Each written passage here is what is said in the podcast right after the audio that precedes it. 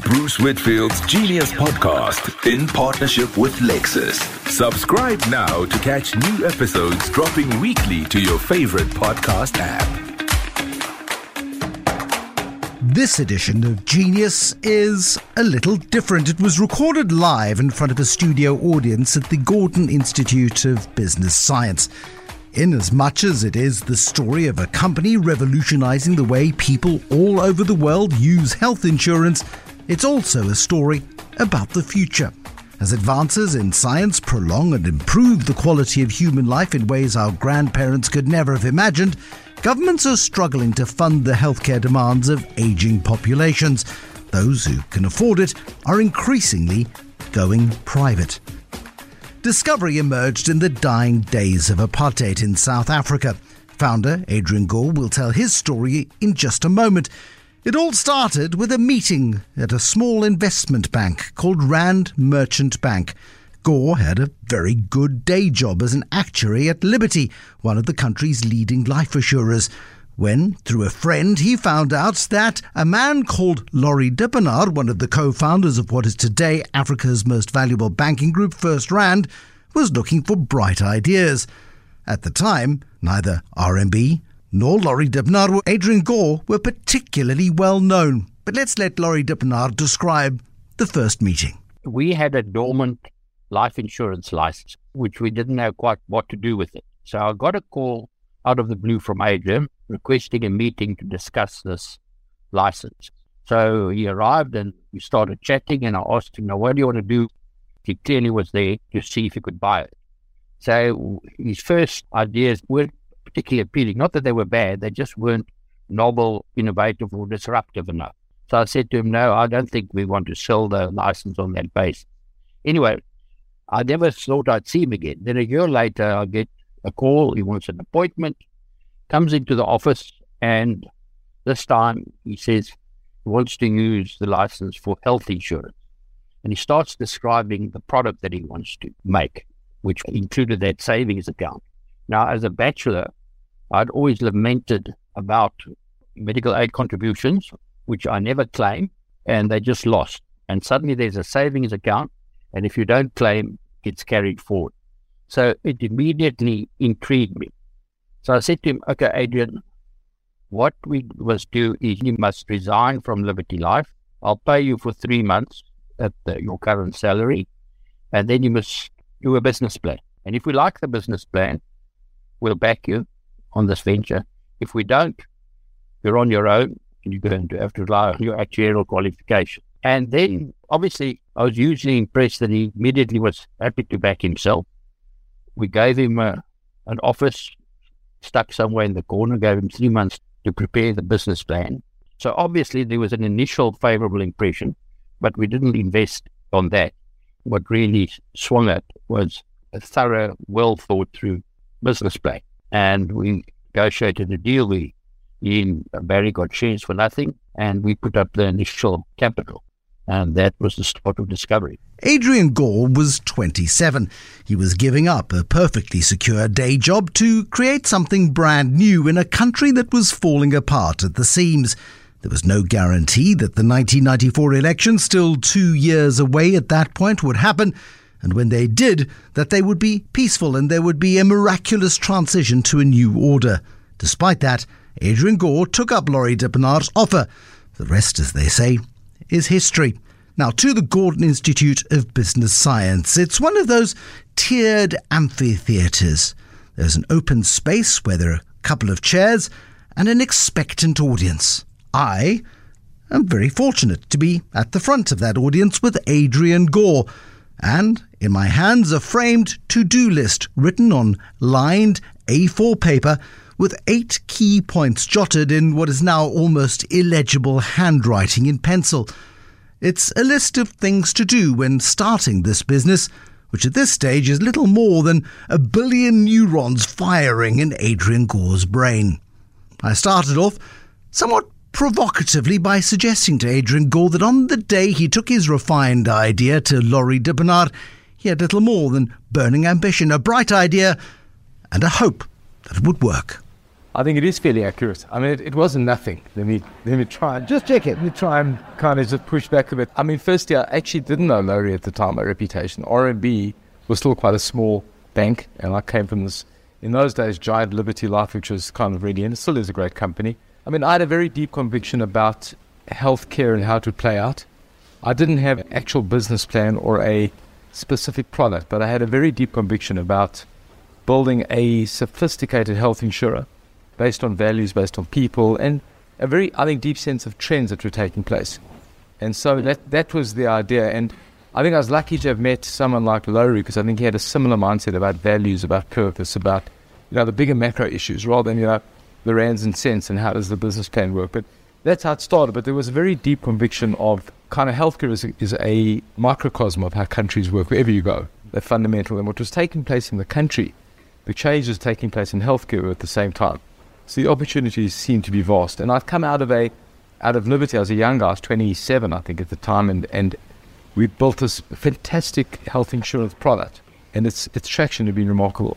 And what did you do when you got to that desk? Because you were by yourself, I think, for the first 6 months. You had to come up with a plan. Well, I started like I think any founder starts. You start with a blank sheet of paper, and you don't, I mean, that's the to-do list. I'm a list keeper. So this is the to-do list, by the way. It is dated the 11th of the 3rd, 1991. So is this day one, literally, of sitting? Day two. So day one was 10th, and in fact, we celebrated our 30 years on the 10th of March. But that was the to-do list, and the day out ended, so the next day, 1/11, at the end of the first day. And that's how it is. And you can see that, I mean, you start out with, think of an administration process, in our case, think of an actuary. I want to go through some of the points, okay? Point number one. Appoint actuary. Consider Pete Williams. Rob Williams. Rob Williams, your writing's awful. I know. You should have been a doctor. Or Peter Lomprecht. Yeah. Did either of those ever work? We did both. In fact, Rob Williams is still part of one of our boards. And then it looks like C. Reed Harper. Rod Harper. He ran an administration company that I thought we could kind of outsource, which we did, in fact. Actually did quite well. I haven't gone through the list for a long time. Most we can tick off. Okay, good. So that's two. The C, Alistair Hubbard, advert for administrator. Date to all tasks. Name, logo. And you wrote some names down of people who might get you a name and a logo. You didn't even have a name at this stage. No. How long did that take? Took a while. There were a few iterations, and it was quite bizarre, I think, in that list. What were your options? Do you remember options? Actually, you know what? Once we used RMB as the shareholder, they had, if you look at their logo, keys. Yes. So we actually stole the idea of Blue Key Life or Health. It started. Then they acquired Momentum Life. Yes. So then we used the Momentum brand initially, right, which was controversial, but actually it worked quite well. And then on a flight down to Cape Town, myself and Barry Swartzberg, who was a co-founder, and then on a flight we were talking about what do we name the product, and I had this like grandiose corporate health plans, and Barry said, what about Discovery? It's a Discovery. And I said, shit, that's it. We've got it, Like most things in life, when you got all the research and, there's an epiphany. And that's how the brand started. And that's how we got it. So it was actually one of the longer journeys in the process. Point number 6 is product development. Good, it's up there. Number 7, a business plan. Did you ever actually write a business plan? Yeah. It's an intriguing, I hope it's not bad advice for aspiring entrepreneurs. But I think to Laurie Dippenaar's credit and the shareholders' credit, actually, the first thing you learn about starting a business, have a business plan, what's the capital plan, what are the cash flows. We never had any of that. It was built on truly on values, purpose, and a conviction. There was no business plan. So I raised the capital without any plan at all. And you can see there, two things you should have is a product and a business plan, both. Says their product development commenced with ideas. I read again last night. We didn't have an idea for a product yet, and no business plan. When I said you had no ideas, that's what I meant. You had nothing. There were some ideas, obviously, but there was no firm, kind of how the product exactly worked. But just bear in mind, there was a gap in coverage in what people were experiencing. So how do you cover that gap, and how that was. But there was no business plan, and in fact, we the capital that we allocated was based on what we felt the regulator would need. We've built the organization to this day, it's extremely complex and actuarial, but it's still based on kind of a vision, a purpose, a set of values. That is what the primacy is, not kind of rands and cents and So you've got to get both right. But the business plan is a constraint. It's a necessary thing, but it's not the liberator. Then point number 8, I can't read. It looks like buy Magnums to take home. Magnum Life or something. Yeah. Well, what happened is RMB did a deal with this, I forget his name, but Magnum Life was a life insurer. And I think this guy was a crook, and somehow when the whole thing folded, they took ownership of Magnum Life as surety. So it was a dormant life insurance company sitting in the belly of RMB. And that's how I got there. A mate of mine was a trader at RMB, and he said to me, if you want to start, they've got this dormant life company. Go see Laurie. I said, well, who? He said, he's the CEO. Go see him. I'm sure they'll fund this thing. So that's how I got there. So we started out with a shell. It had 1,000, I think, retirement annuity policy holders. It was Barry's first task to try and solve that problem. What do we do these? And we shifted to another company. But that was the problem, how we take this life company shell, this license, and kind of bring it out. And these 8 points on a page of foolscap, written in pencil, and I don't see any scratch-out marks. I don't see any eraser marks. This was your sort of moment of clarity. This is what we need to do, and this is day 2 of setting up Discovery. It's a little bit like finding an original copy of the U.S. Constitution. There it is. It's the start of how Discovery begins. Thank you for sharing that. Coming up on Bruce Whitfield's Genius Podcast. The only time it's bad to build in difficult times is if there's Armageddon. Have you not felt, though, at various points in South African history that there has been Armageddon, that Armageddon-like environment? A lot of people feel like we're on the cusp of an Armageddon now. What defines genius? A brilliant mind? Unsurpassed ambition? Perhaps. Lexus believes it's about something different. Authenticity. This lies in the ability to follow that one thing that drives you, that one true part of who you are. That is the root of genius, and that's the authenticity you experience when you're behind the wheel of a Lexus. It's just one way that Lexus makes luxury personal. Book a test drive at your nearest Lexus dealer and experience amazing. And if you want to see how I experienced amazing with the brand new Lexus RX 350 recently, click on the link in the podcast blurb. How many people do you employ now? I think close to 14,000, I guess, globally. It's an astonishing growth trajectory. But you start this business at a time where most of your classmates from university and others are leaving the country, where people are leaving in their droves, as people are doing at the moment. They've lost confidence in the future. What gave you that sense of confidence back then that you could do better here and add more value here than you could anywhere else? Because you could have made it big anywhere else. There's this fellow Musk who's done fairly well. He left at about the same time. In difficult times when people aren't confident, that's the time to be investing. I'm convinced of it. I mean, I know it intellectually because people are not focused, opportunities are underpriced, everyone thinks it's Armageddon. That's the time to build. It's counterintuitive because people feel when things are really frothy and brilliant, that's when people invest. It's the wrong thing to do. So I've learned intellectually over my journey that's true. Question is, at the time, I had a deep conviction of what we could do. I've always had a great sense of the country, in my view, the potential, and I kind of felt it'd be a great thing to build in that time. And I was surrounded, I think, and it's for me a lesson, with positive people that were building. You know what I mean? It's a very, very important attitude, I believe. So at the time, I don't think I thought about the choices. My oldest daughter, Sarah, was just born, so I was taking quite a risk. And I think the only time I thought about it before that, in February, I went away to the coast right just before I started, and she was literally a month or two old. She was born in late December, and I kind of held up her pictures.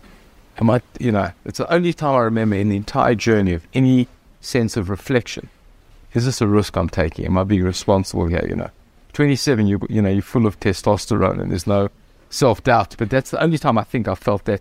But I never reflected on that, ever. And through the building, it was interesting. You may recall, those times, as we moved to democracy, there was uncertainty. Bisho massacre, Boy Patong. I remember that vividly, sitting in our office, Barry and I, saying, "Geez, this is real. We're sitting here, crunching away, typing business plans, and the country's falling apart." And in fact, one of our early leaders, I won't mention his name, there was a rape in his house. And through those moments, somehow I had that conviction that it was a good time to build. In the narrative today, when people ask me, I'm not naive to the threats, to the difficulties, but I remain completely convinced the opportunities on now, you need to build. We're building a bank now over the last number of years. I mean, it's madness. Now we're starting to move. You know, all our detractors 2 or 3 years ago, the bank is really moving, getting traction. All the stuff people have told us, if you can't, banks, regulators, it doesn't matter, you know. So it's counterintuitive. In my journey, I can see the only time it's bad to build in difficult times is if there's Armageddon. Have you not felt, though, at various points in South African history that there has been Armageddon, that Armageddon-like environment? A lot of people feel like we're on the cusp of an Armageddon now. I don't believe it. I haven't... there's nothing... I mean, this is the issue, and you know, I can wax lyrical on this stuff. If you look at the data and you look at it's a messy, bumpy ride. A lot of the stuff we face is unacceptable. I don't approve of it. Eskom locked, blackouts and all the stuff we're facing. So nothing in my interpretation should suggest I'm naive to the issues. I don't approve of corruption, but nothing in the data shows dramatic decline. Quite the opposite. And I think people have this inevitable feeling we're in decline, and at some point, like in a bumpy plane, you know, you're not scared of the turbulence. You're scared of there's something big coming up. You know, I don't believe that, and I believe one of the biggest challenges we have is to try and explain to South Africans and stakeholders that there is progress, not decline. And if we can change the narrative, you know, you can then really get lift. Because I'm a great believer, narrative drives fundamentals, not the other way around. It's a fundamental thing. And I know it as a leader. Leader's role is to shape the narrative, give people hope, find positive signals. And there's a lot of stuff to be positive about. And the other part I know is this issue of loss aversion. You know, we know that from behavioral economics. When people feel there's something to lose, they're motivated. And we have to think about our country of what we've got to lose. It's a massive, complex, fantastic country of problems, but there's a lot to lose. This flippant running it down, I mean, decline, and writing it off is irresponsible. So I have a deep sense as a leader we have to do that, and only if you fear Armageddon should you not invest.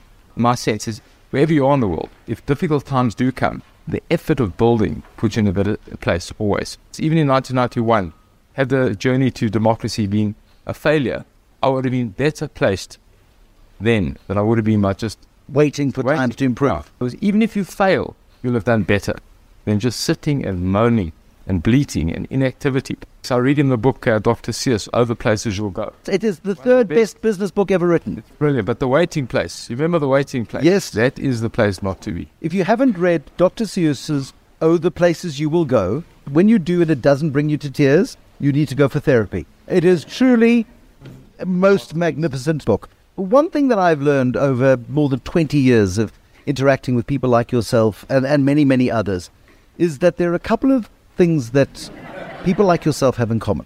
One of those, and I'd be curious as to test this with you, is that builders are optimists. And not optimists in the, oh, it'll all be all right, kumbaya, let's sit around the campfire and toast marshmallows kind of way.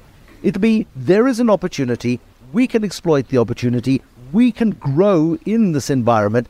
When there's all kinds of hell flying around, there's no competition really because nobody else wants to take the risk. And I get a sense from so many of the people who've started their businesses in South Africa in the last 30 years that is a very common thread that runs through them. I think optimism and the ability to be positive is a fundamental attribute. Fundamental. I don't think it's very important. It doesn't mean that you're not seeing the risks. It doesn't mean that you're not acknowledging issues and problems. It doesn't mean that you don't have downtime and you have bouts of depression and worry and whatever it is that you may personally face. But it's a steely belief that the world is getting better and you can make it through. Whatever the situation is, we can make this thing work. I'm not sure if that's an innate quality or it's a learned ability. But the flip side is I think if you're a negative person, believes things are getting worse, you will never build. It's not possible. I don't believe it's possible to actually build. You have to believe that things are good, people are good, you can make a way through, opportunities there, and you'll get kicked back and you'll get knocked. And I've seen in our own journey, we faced the most unbelievable things. And somehow I always believed that our team would, not myself, our team would, there's a way through this. There's some way through. But that's the difference, again, between optimists and people who capitulate. And that is that ability to navigate complexity, the ability to navigate negativity, and the ability to focus on the goal at hand. Most people sort of give up at the first hurdle, or at least the second or third hurdle.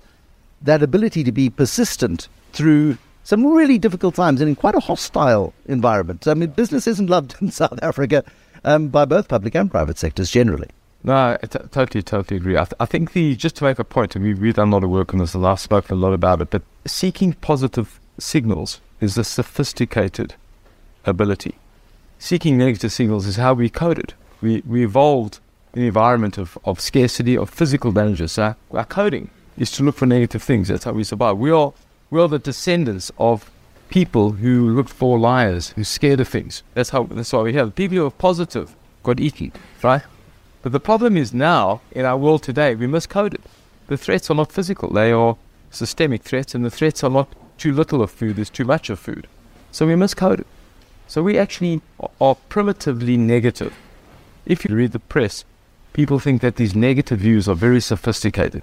If you're positive, you're naive. But it's a mistake. It's hard to be an optimist. You've got to seek. I'm not just being optimistic. I think it's about seeking positive signals. You know, and the whole thing, you can say, you know, Eskom and this and that and the Ukraine and inflation. But if that's all you're seeing, that's a very primitive response. The sophisticated response is to try and see, well, in that, what are the opportunities there, you know?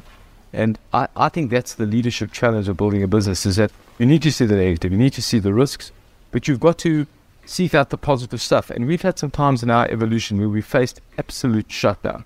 Our whole business model was built from 1992 on the idea of medical savings accounts.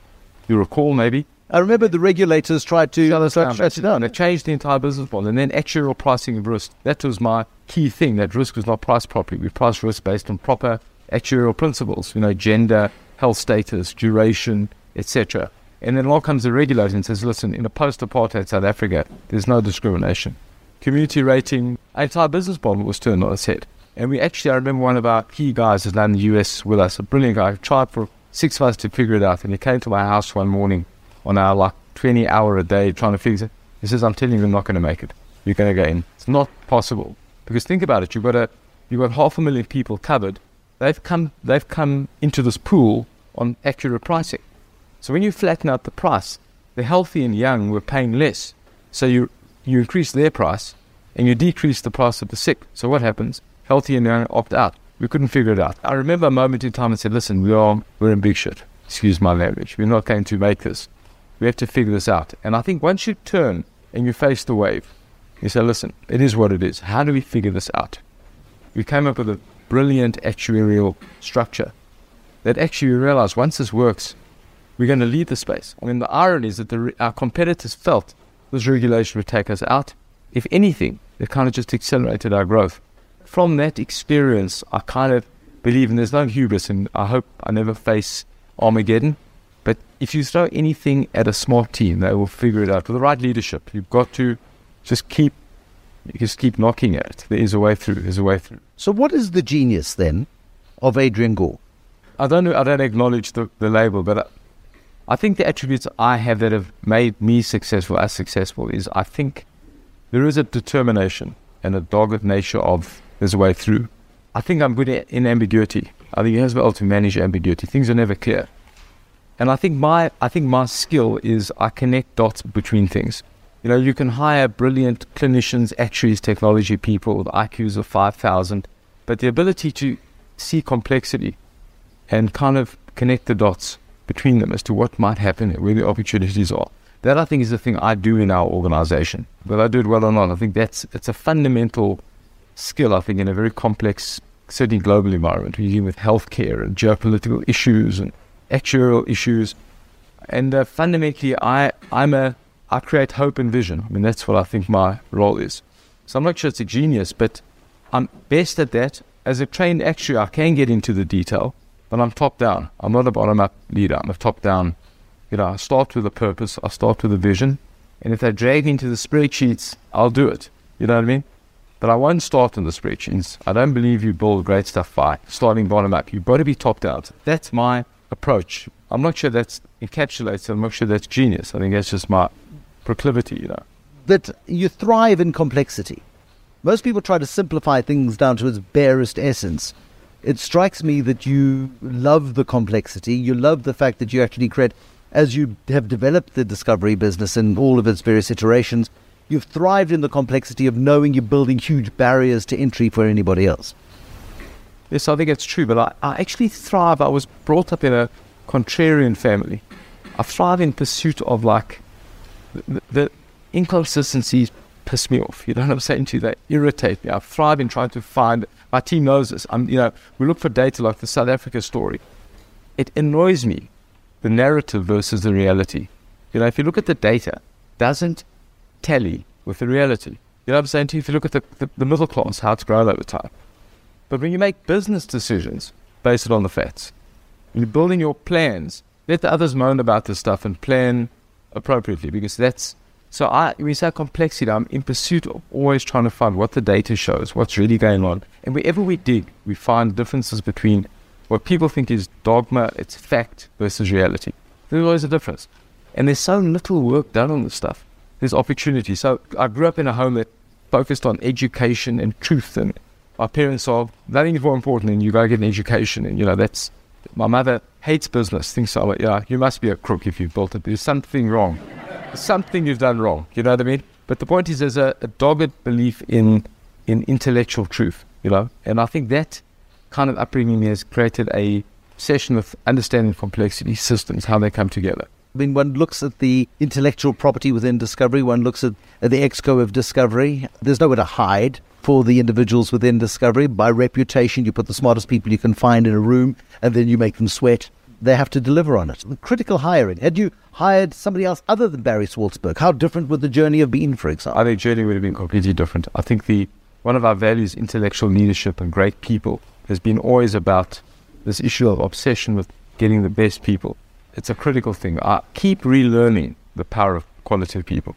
You know, so if you, from the get-go, I knew starting Discovery, the intuition when you're starting a business, and I think coming out of a corporate is, I want to be the boss, I want to be the smartest, I want to be the, in my days in Liberty Life, the Donald Gordon who kicked, sorry, he didn't, but I'm saying, I want to kick people around as well. It's a mistake. If you want to build a great business, you've got to get people truly smarter than you. You've got to, I believe, create an environment where they feel free and safe to be critical.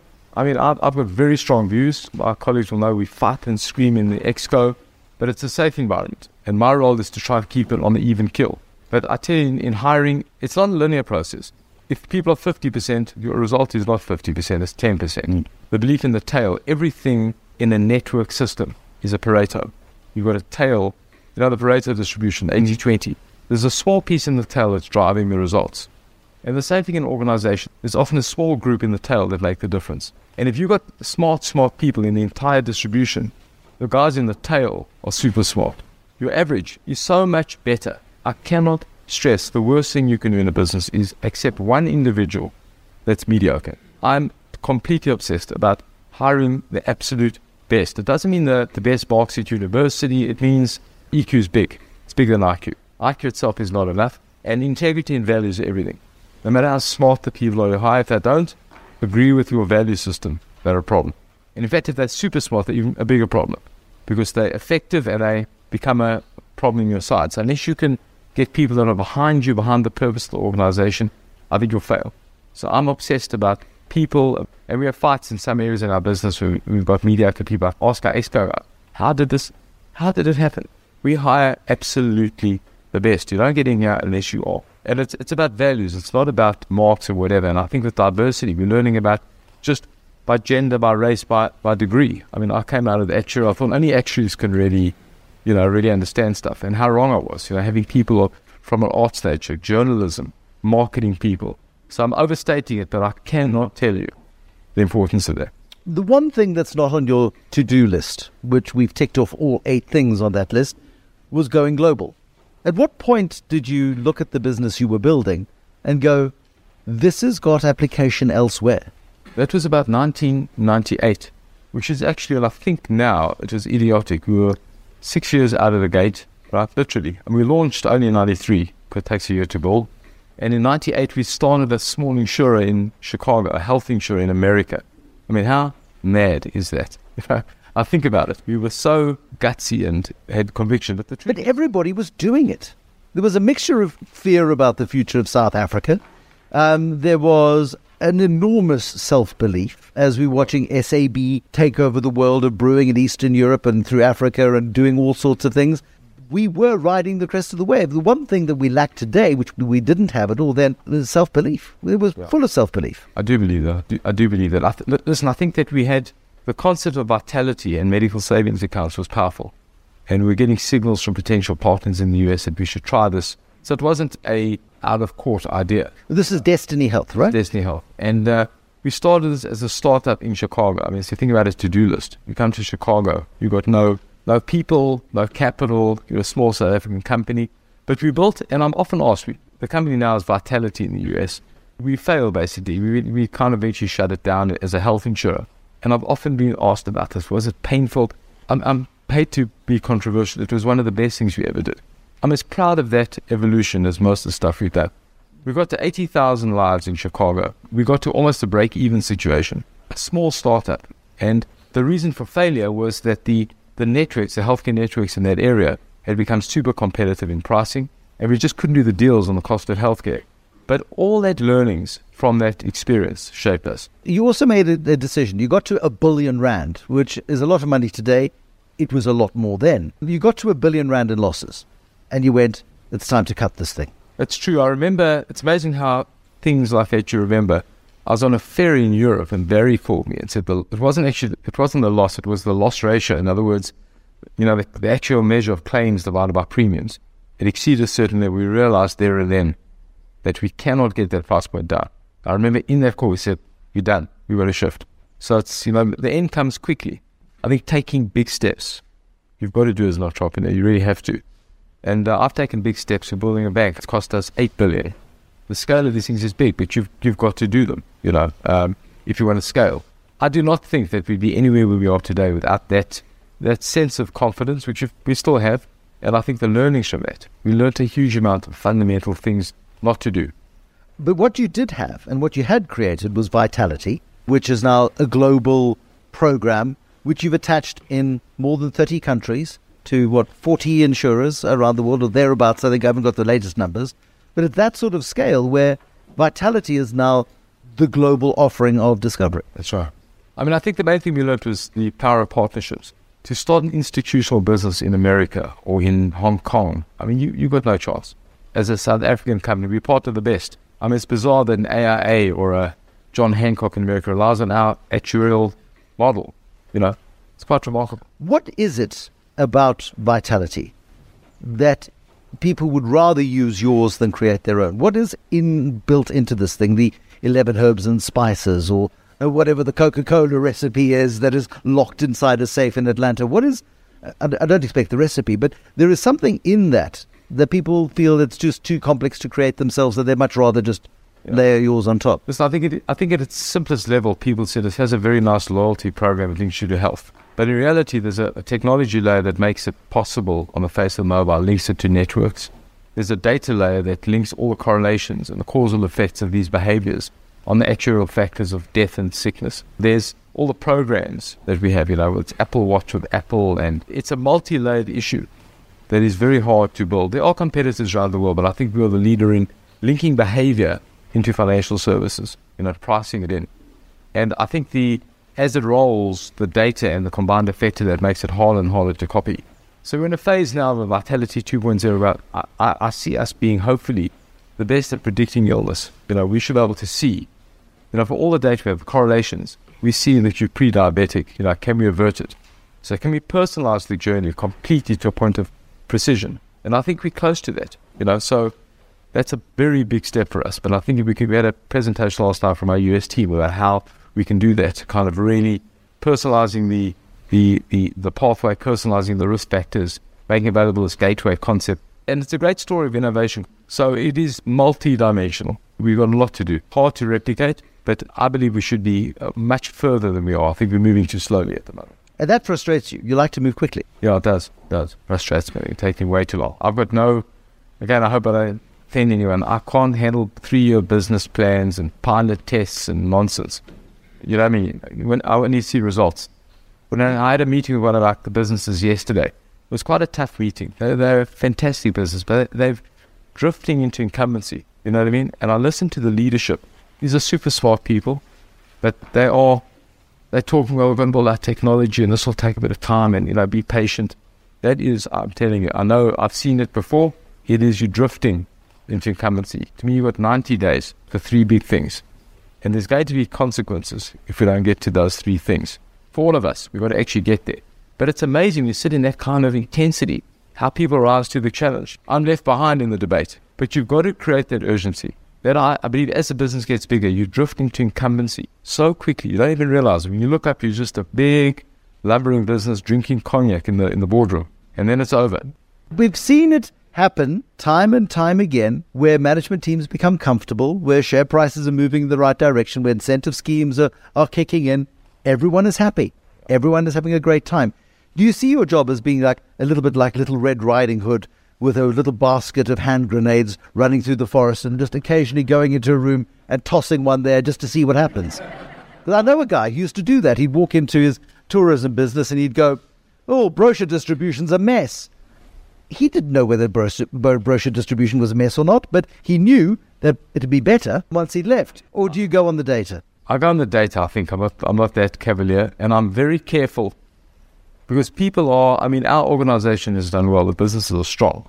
I mean, you can quite easily wreck leadership and undermine great people. You've got to be very careful. So my approach, and my colleagues will know this in our exco, we're going through a strat process now for the next number of years, is to just try and tease out the issues. I mean, I'd like to be much more blunt. I've got some much stronger thoughts that I think I could say, but I won't. I think the art of leadership is you've got to get people to come with you.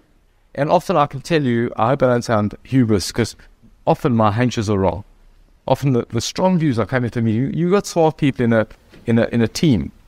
8 out of 10 times, the group is smarter than you are, even more. So I come into a meeting with a very strong set of convictions, and often I'm turned around completely. But the process of questioning, of just, teasing it out, you won't believe the differences. I think if we didn't do that as a team, we'd be nowhere.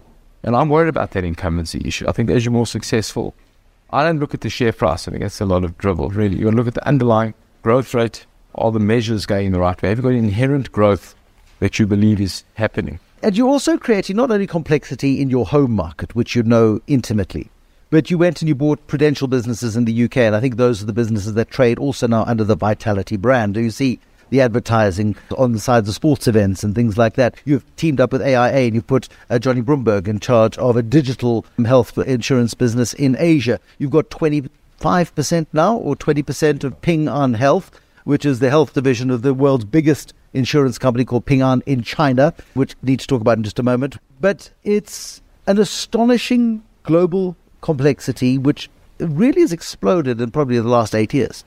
Yeah, I think the last 2 years have been really good for us, really good for us. I think the COVID environment moved to kind of a focus on health. I think every insurer is focused on that, so it has been. That's my issue now, I think, how you monetize and how you scale that, because you've got an amazing footprint now. But I have to say, although it looks complex, ironically, I think the model is very well disciplined. The Vitality model, the tiers, the data, the tech, the incentive layers. And more we're developing a lot of that more centrally, where we can kind of invest in the technology. Is it being developed in South Africa and exported? Actually, the team is being led in the US, but it's got a lot of South African elements to it. The problem with the SA is that we are so sophisticated here. The stuff we're doing here is a bit ahead of the game. So it's hard to kind of replicate that everywhere. The other stuff is much more bigger at scale. Sumitomo Life, which is our Japanese partner, they're a machine. I mean, they've done 1 million people in a short space of time on proper, the Vitality model, heavy. Apple is a partner. Steadily old stuff, but they move very, very carefully. There's no glitches. If there's one system error, they come to meetings with a sword to take your head off. It's complicated stuff, but you want less margin for error. You want to be much more simple, clear. I mean, the opportunity there is to scale that more dramatically. And the step with AIA Amplify, you mentioned Johnny Brumberg, is a proper health tech business with AIA. It's a massive business across Asia of actually taking all the Discovery Health, not just Vitality assets, and managing health insurance across the region. Very, very exciting. So in an embryonic phase, I mean, I must say, when I look at the to-do list, I'm kind of back there. I have never moved from there. That's what's made it so appealing. I've never really felt we've arrived. I'm always in the J-curve. The principles of Discovery, are those the same principles, the same systems, the same ideas, the same values, the same technologies, essentially in every single one of the geographies that you're in? Vitality is Vitality, no matter where you are, no matter who you attach it to. There are variations, but the Vitality model is very, very similar. The verticals we're dealing with, the architecture, the points, different regulatory environments have different limitations on what you can do with health and wellness and how you price it in, but the principles are the same. And I tell you this, The more we stick to the principles, the more unequivocal the results become. As soon as you let things stray, and I've learned that, I can tell you, again, it's something I would rapidly believe in. There's a lot of work on this issue, but unless you have a repeatable model, you can't scale. Mm. It's a critical thing. You know, I think that's a lesson for businesses. People do well here, and they say, well, why don't we try, you know, do something. Unless your model is working and you know what makes it work, if you're not repeating it, well, then you're just trying something new, and your chance of success is so little. So scaling a business globally, and I think South African businesses generally haven't done it well, is proper repeatability. Can you repeat and scale? And there are 10 things that you know work, that you must always do, and there are 10 things that won't work in other markets that you need to know. You know, you're not going to impose a South African culture on the UK or on Asia. It's different. People have different issues. So learning those, what really is repeatable, what isn't repeatable, is a critical issue. But it's a simple epiphany I had. I think it was work done by Bain, I hate to say it, but one of the guys... They did some good work. Yeah, before the state capture issue, right? But the concept of a repeatable model, that you cannot scale unless you have a repeatable model. So it's just simple, sounds obvious, but if you're not repeating, then you're doing something new. And if it's something new, well, why you? You know, what chance have you? It's like starting a new business. We know Vitality works. I know how it works. Just have to get our partners to do it, and it will just... I saw the results coming out of Japan. Same as we've seen here. Same stuff. Same gig, you know, roles. So that's the key. And you're running it all from a mothership in Sandton and from your home office, which is... it's a nice big home office. I've seen pictures of it. It's kind of weird, isn't it, to be operating across every single time zone in the world, effectively? Well, actually, you know, we've got teams. We've got three big teams, the SA piece, the UK, and then the Vitality Global, which Barry, in fact, is in charge of. All three are very, very strong leaders. So I don't see... I'm not sitting in the office with, you know, those clocks, you know what I mean, and running the world, you know, come in. It isn't like that. We've got three very strong teams. Our UK team under Neville Coupitz has built a brilliant business. The UK is state-of-the-art. It's at our best. I'm kind of the... more what you were saying earlier. My job is to second guess, to push, to probe. I'm not controlling. I don't believe you can do that. I let that go. Actually, what I get a kick out of it, again, I think it's, for me, it's very important. I'm proudly South African. I travel all over the place. When people tell me about things in your country, I say, oh, there are issues, but it's a great country. Never talk your country down. People don't respect you for it. And I think they do. They don't. They respect people to say, listen, it's tough, but we're building there. So I'm proudly grounded here. Don't find it very ineffective, and I think the Zoom era has made life a lot easier for us.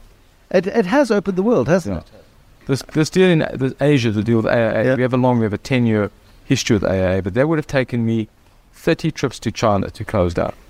Instead, it took 100 Zoom calls over 18 months, but still, it would have taken a year of life to get that deal done. You can do so much more today than I think you could do back then. How important is luck? I think luck is important. I do believe Gary Player, the harder I work, the luckier I get. I do think there is something about that. You do have to be lucky. The timing is luck. But against that, if things don't go well, I do think hard work creates luck. I think if you just keep at it, if you interrogate it enough, it will confess. You've just got to keep pushing. So I do believe luck is important, but I don't believe it's the total. I think it's hard work. I do believe that. Optimism? Critical. Optimism, hard work, and urgency. Urgency is to me, you asked about those attributes. We've done a lot of work on this by team. Optimism, urgency. Don't come with 3 years and 2 years and away. It's drivel. It may take you that time, but don't start thinking that way. As a leader, you've got 90 days. That's far out for me. I know systems take time, but in 3 years, the world's different. Everything you've thought about now will be different. Something at 27, I knew I was close to death. I felt that time is running out. My kids told me they want to go on a gap year. I'm like, Jesus, don't do that. You haven't got time. You know what I mean? You've got to work. You know, I'm a believer. You've got no time. And it doesn't mean if you've missed the boat and you're 50, it doesn't mean you can't do it now. But if you're doing it now, you've got no time.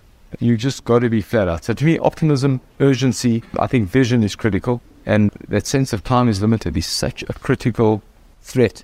How important is originality? Somebody like Richard Branson, for all of his astonishing success, I don't think has created anything particularly new other than an extraordinary brand, which he's attached then to insurance and telecommunications and airlines and holidays and all kinds of gyms and all kinds of businesses. The brand is original. It has its own value set. Nick Dreher, who makes Veldschoen shoes, all he did was put some colourful soles on them and some colourful shoelaces, trademarked the name Veldschoen, and that was his moment of genius. Nothing original there other than the smart idea of trademarking the name. I think innovation is vital. Success by definition is the difference to mediocre. I mean, that is success. You're different.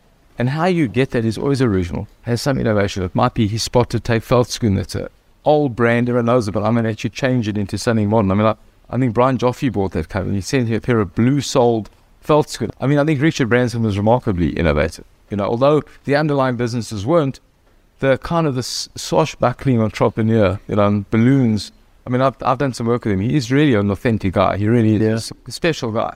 So that is an innovative brand he creates. I think the original airline was innovative. You can shrink away to success if you get a very smart cost cut who takes over a big industrial. And that is success. But I think real success is about some level of difference. You know, innovation is too broad a word, but some level of doing things differently, creating something different. I'm actually not a great business guy. I want to make impact. I think impact is about what society needs. If we can make people healthier properly, we've made an impact. We can predict illness and make 20 million people healthier. That's a great legacy.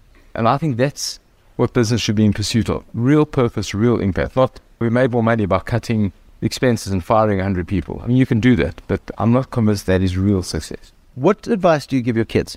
Other than don't take a gap year ever. I think I give them the same stuff about being positive, about being patriotic, because I think it's an important issue. I think knowing your roots, knowing where you come from and valuing that, wherever you end up, is an important issue. I think the value of education and knowledge and truth. And my kids have all gone different ways. It's quite amazing. All of them are hardcore. My one is a legal activist. She cannot understand what I've done with my life. You know, she's horrified by, you know, she's a bit like my mother. She works with Edwin Cameron in the prison service. I mean, she's pretty hardcore. My boy is an actuary in our bank. So they're all very, very different, but I think they're all treading the same value system of urgency, of impact, purpose. You know, at the end of the day, that's what matters. If you go back to that sitting on Clifton Beach with your daughter, age 27, having that moment of doubt, what does the current Adrian tell that 27-year-old Adrian? What do you wish you'd done differently? I actually don't think I have regrets. I'd say to that 27-year-old, it's good to have some doubt, but stay confident. Don't let it take over. You know, keep the reality check, but stick with your conviction. Obviously, if you're not educated, you're unemployed, you don't have capital to take risks. But if you are, you'll figure it out. Even if you fail, you'll have got further. That is like the human cognitive error, that setting goals is seen as irresponsible. It's not. Striving for great things is seen as unreasonable and irrational. It's not. If you do those things, you get further. Even if you fail, you'll get infinitely further than just sitting in that cubicle typing away. You're destined to fail. It's a guarantee. My advice to my kids is try that. If you don't achieve that, make some impact. That's worthwhile. That's all it's about. Thanks. And that is the story of Discovery. Founder and chief executive of the global powerhouse that is Discovery, Adrian Gore, recorded live at the Gordon Institute of Business Science. Bruce Whitfield's Genius Podcast in partnership with Lexus. Subscribe now to catch new episodes dropping weekly to your favorite podcast app. Well, I hope you enjoyed this episode. Another will drop in a week's time. Remember, you can see me experience amazing in the brand new Lexus RX 350 by clicking on the link in the blurb of this episode. Go on. You know you want to.